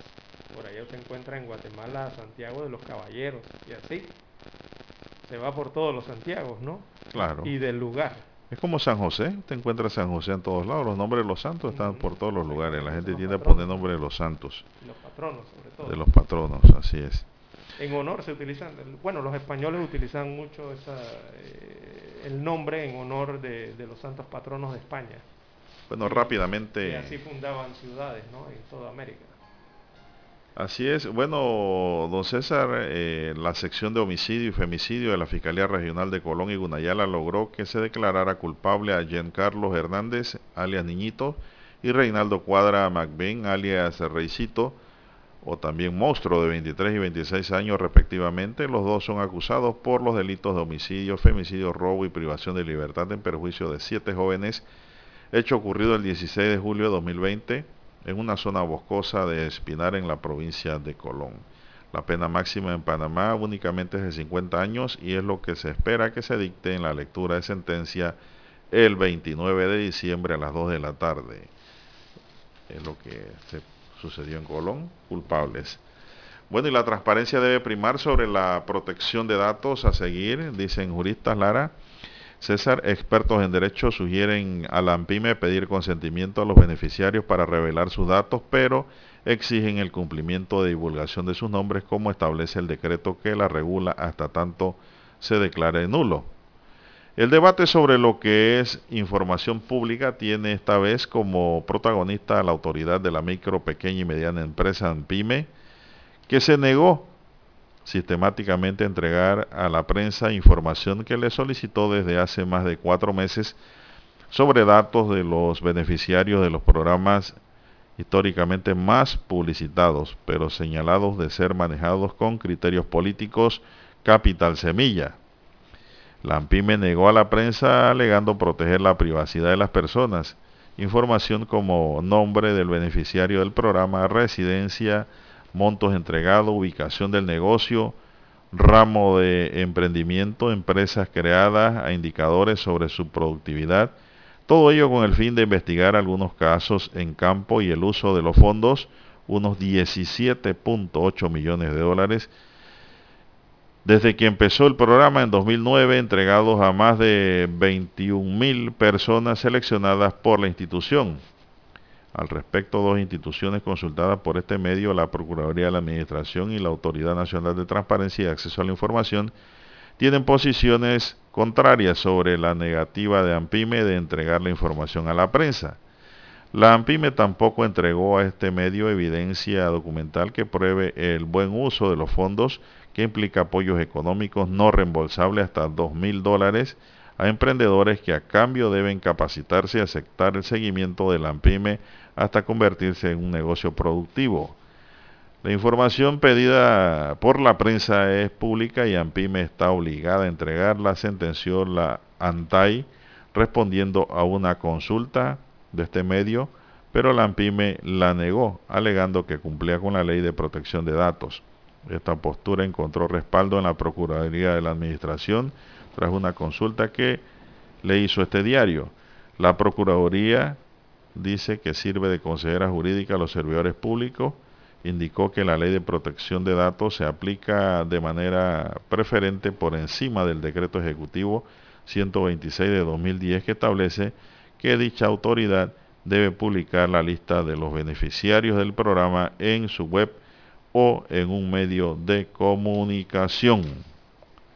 Así es, eh, la información es pública, don Juan de Dios. Bueno, para ahí está un habeas data, pues, para que definan judicialmente si se puede o no. La, la información que está en poder de la administración pública eh, o, o generada por los organismos públicos o que esté vinculada con, con, con las instituciones o las dependencias eh, que estén en el poder público, es pública, don Juan de Dios, es pública.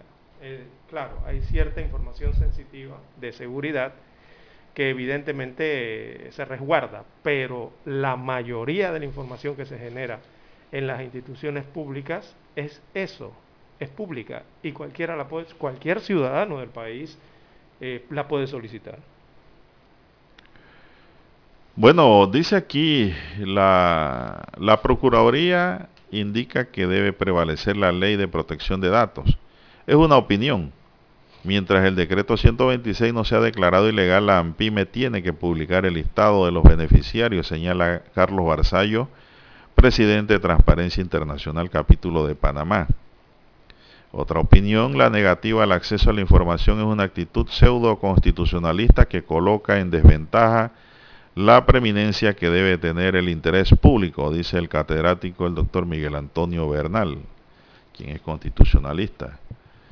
Cuando hay conflictos entre el interés público general y el interés particular, debe prevalecer el interés general, y no lo digo yo, sino la Constitución de la República, señala Javier Ernesto Schiffer Tuñón, abogado y experto en derecho administrativo. Sí, es que este, esto Tres choca. opiniones, ahí son sí, siete. Es, es que evidentemente esto choca con cualquier política de gobierno abierto, cualquier política de buen gobierno, cualquier política que tenga que ver con el acceso transparencia, a la Lara, información, transparencia. Cualquier política que tenga que ver con la transparencia en la gestión pública.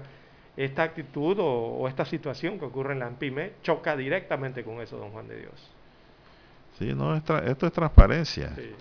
Carlos Gasnel, abogado experto en transparencia y profesor de Derecho Administrativo, dijo que la protección de datos busca amparar el derecho a la intimidad y de los abusos en el uso de la información personal por entidades públicas particulares. Muy bien, apunta aquí el licenciado Gasnel. Esto, esta es la esencia. En tanto que el acceso a la información de carácter público tiene que ver con el derecho fundamental de conocer cómo se manejan los fondos públicos. Más claro que esto no lo puede decir el licenciado Gasnel, muy clarito. Es evidente que el hombre es un conocedor en la materia. Lara, con esta opinión que ha vertido, si los datos que se solicitan no afectan el objetivo de la protección de los datos señalados en la ley, no debe haber inconvenientes en que las instituciones públicas brinden información sobre las políticas públicas, lo que influye el listado de sus beneficiarios, añadió Gasnel. De lo contrario, esta nueva regulación se podría convertir en una excusa para no entregar información de carácter pública que la ciudadanía tiene derecho a conocer, concluyó Gasnel. Eh, Exacto. Si ese es un servicio público. Es un dinero público. Oye, ¿qué ¿Cómo? pena me va a dar a mí que Exacto. me digan que me prestaron cinco mil, diez mil dólares para un negocio y lo tengo ah. funcionando y que va viento en popa? Al contrario, hablaría muy bien del gobierno uh-huh. que me puso en algo, me puso en funcionamiento. Pero si yo me, me investigan y lo que soy es de un partido político X y no tengo nada, estoy es limpio por ahí viendo qué hago, ¿dónde están los fondos entonces? Exactamente. ¿Qué se hicieron? ¿En qué los gastaste? Eh, eh, esa... ¿Dónde están los fondos que no son ni siquiera del gobierno? Exacto. Porque cada uno de los miembros del gobierno cobra su dinero y los guarda en el banco, en su bolsillo, donde ellos les da la gana, sino que son fondos públicos del Estado. Eh, esto... ¿Y qué implica eso? Que son fondos de la sociedad también, nuestros fondos, Lara, son... porque son públicos, son del Estado y la población es parte del Estado, esencialmente y, hablando. Y es la que paga los impuestos aquí en el país para sostener al Estado, don Juan de Dios. Y precisamente en el sostenimiento ese, que es el sostenimiento del ejercicio de las actividades públicas que ejercen las instituciones, es el ejercicio de la actividad pública. ¿Y cómo lo hacen? Precisamente con esos fondos, ¿verdad? Así es, ese, ¿Qué administran las instituciones? Es una información que tiene que ser pública. ¿Qué administran las instituciones? El presupuesto que se les aprueba con fondos eh, del Estado, que son fondos pagados por todos los ciudadanos, don Juan de Dios. Así lo que no deberían publicar es que si yo estoy solicitando un préstamo de ese Capital Semilla, uh-huh.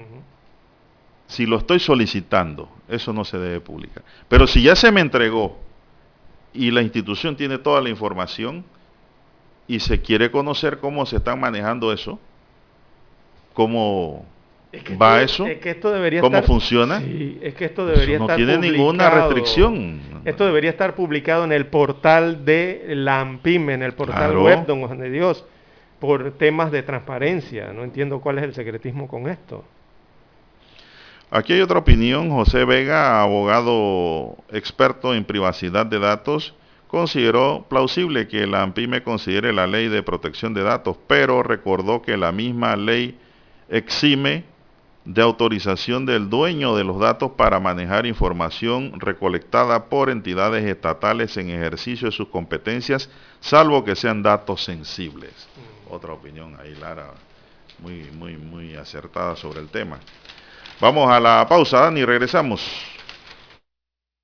siete treinta A M Infoanálisis, con entrevistas y análisis con los personajes que son noticia. La mejor franja informativa matutina está en los ciento siete punto tres F M de Omega Estéreo, cadena nacional. Desde los estudios de Omega Estéreo, establecemos contacto vía satélite con la Voz de América. Desde Washington, presentamos el reportaje internacional.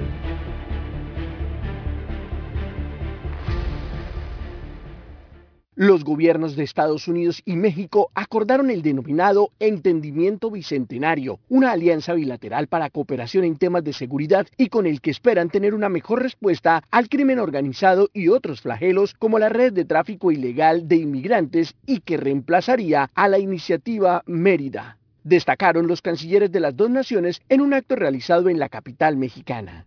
En octubre, el secretario estadounidense de Estado Anthony Blinken y su colega el canciller mexicano Marcelo Ebrard acordaron poner fin a la iniciativa Mérida, que estaba más enfocada en ayuda militar y se encontraba en vigencia desde dos mil ocho cuando fue firmada por los presidentes George W. Bush y Felipe Calderón.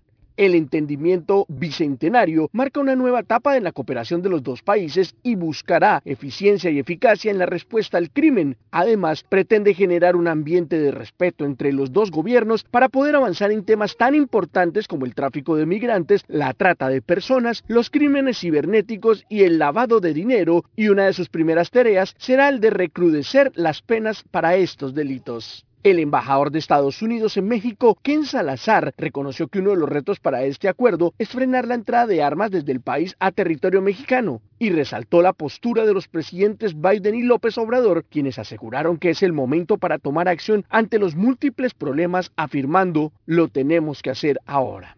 Uno de los temas más álgidos entre las dos naciones y sobre el que aún se desconocen los avances es la entrega de visas para los funcionarios de la Agencia Antidrogas estadounidense, la D E A, luego de que en enero se emitieran nuevas normativas por parte del gobierno mexicano para limitar la capacidad de operación y la inmunidad que estos funcionarios tenían, argumentando que la información recogida debía ser de uso recíproco por parte de las autoridades de los dos países, algo que no fue del agrado del gobierno estadounidense. Por su parte, el mandatario mexicano Andrés Manuel López Obrador afirmó que su expectativa en esta nueva etapa de las relaciones con Estados Unidos era la de intensificar su esfuerzo en el combate del consumo de drogas y temas de migración, dejando a un lado el enfoque del pasado que buscaba apoyo militar y logístico para combatir a los grupos narcotraficantes. Héctor Contreras, Voz de América, Washington. Escucharon vía satélite desde Washington el reportaje internacional. Para anunciarse en Omega Estéreo, marque el dos seis nueve, dos dos tres siete. Con mucho gusto le brindaremos una atención profesional y personalizada. Su publicidad en Omega Estéreo la escucharán de costa a costa y frontera a frontera. Contáctenos dos seis nueve, dos dos tres siete. Gracias. Omega Stereo tiene una nueva app. Descárgala en Play Store y App Store totalmente gratis. Escucha Omega Stereo las veinticuatro horas donde estés con nuestra aplicación totalmente nueva.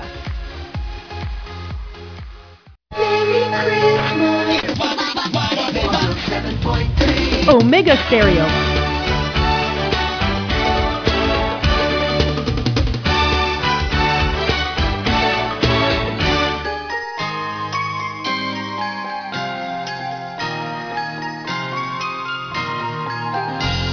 Bien, amigos y amigas, son las siete veinte minutos, entramos en la recta final, don César, y ley de política criminológica será llevada ante la Asamblea. El Consejo de Gabinete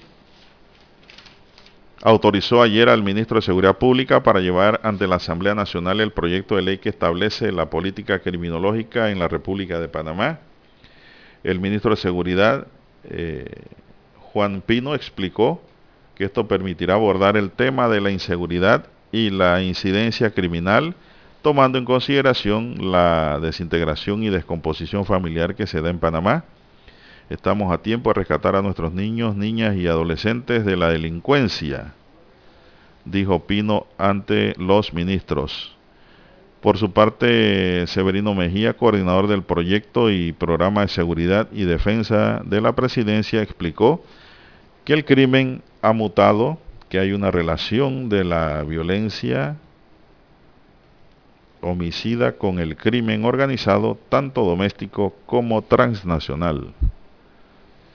Esto, bueno, espero que allí en la Asamblea se dé el debate necesario, ¿no? Y que se citen a expertos en la materia, don César, porque ese es el centro de debate de la Asamblea, ¿no? Sí. Y, y salga un buen producto, que yo creo que debe llevar la participación de todos los ciudadanos panameños, sin distingo de razas, sin distingo de sexo, sin distingo de banderas políticas, porque este es un problema que nos afecta a todos por y igual. Es la lucha contra el delito, ¿no? Para eso es la política criminológica. Eso Luchar es, contra el delito. Ojalá no, se, no lo archiven, no lo engaveten. y se abra el debate. Panamá pide a Estados Unidos el dinero decomisado a los Martinellis. Panamá pidió a Estados Unidos que le restituya el dinero que le fue decomisado a los dos hijos del expresidente Ricardo Martinelli, ambos en manos de la justicia de ese país, tras declararse culpable ante una corte estadounidense del blanqueo de veintiocho millones de dólares procedente de los sobornos de la constructora brasileña Odebrecht. El Ministerio Público informó este miércoles que el pasado diez de diciembre le comunicó formalmente al Departamento de Justicia de Estados Unidos el interés de Panamá como víctima del delito en que le sean restituidos los dineros procedentes de los delitos o cualquier suma equivalente a los bienes o productos del delito que hayan sido o en el futuro sean comisados en este caso. Ricardo y Enrique Martinelli Linares actualmente cumplen procesos en juzgados del Distrito Este de Nueva York. Bueno, Lara, en realidad esos dineros son del pueblo panameño. Miren por dónde andan. Así mismo es. Cómo se los llevaron a través de la constructora de Brecht. Sí, ya me extrañaba que Panamá no iba a reclamar nada. Bueno, pero sí lo está reclamando. Vamos a ver si se los dan, no los dan, porque eso es nuestro. Mm. Todo eso es producto de delito. Eso es nuestro. Eso es suyo, mío, del que nos está escuchando en el taxi, del funcionario que va hacia su trabajo hasta ahora. Así es. Bueno, y hablando de dinero y de platita, don Juan de Dios, son dineros públicos. Eh, parece haber buenas noticias con el tema de la gasolina. Bajará de precio, eh, bastante pequeño la reducción, pero eh, baja de precio de, a partir de este diecisiete. Y bueno, la gasolina de noventa y cinco octanos tendrá una baja de catorce centavos por galón. La de noventa y un octanos disminuirá trece centavos eh, por galón. Y el diésel bajo en azufre nueve centavos por galón. Así que estos precios estarán, eh, estas disminuciones se harán efectivas a partir de mañana, viernes, en las estaciones eh, de servicio de combustible. Bueno, don César, y hay que tener cuidado, ¿eh? Eh, más los conductores de equipos pesados, porque ayer un conductor de nombre Cipriano González se bajó del vehículo, un tráiler, para recoger algo del suelo, pero todo indica que se le olvidó asegurar o poner el freno, el machimbre inventado. El conductor del camión eh, falleció cuando el vehículo que conducía le pasó por encima y lo aplastó, lamentablemente. Según los primeros informes de tránsito, el fatal accidente se presentó en una empresa dedicada a la producción de papeles ubicada en San Vicente, en Chilibre. Testigos contaron que al parecer Cedeño estaba al frente del volante y de repente se bajó del pesado vehículo que transportaba papeles para buscar algo en el suelo, pero al parecer no puso el freno al camión.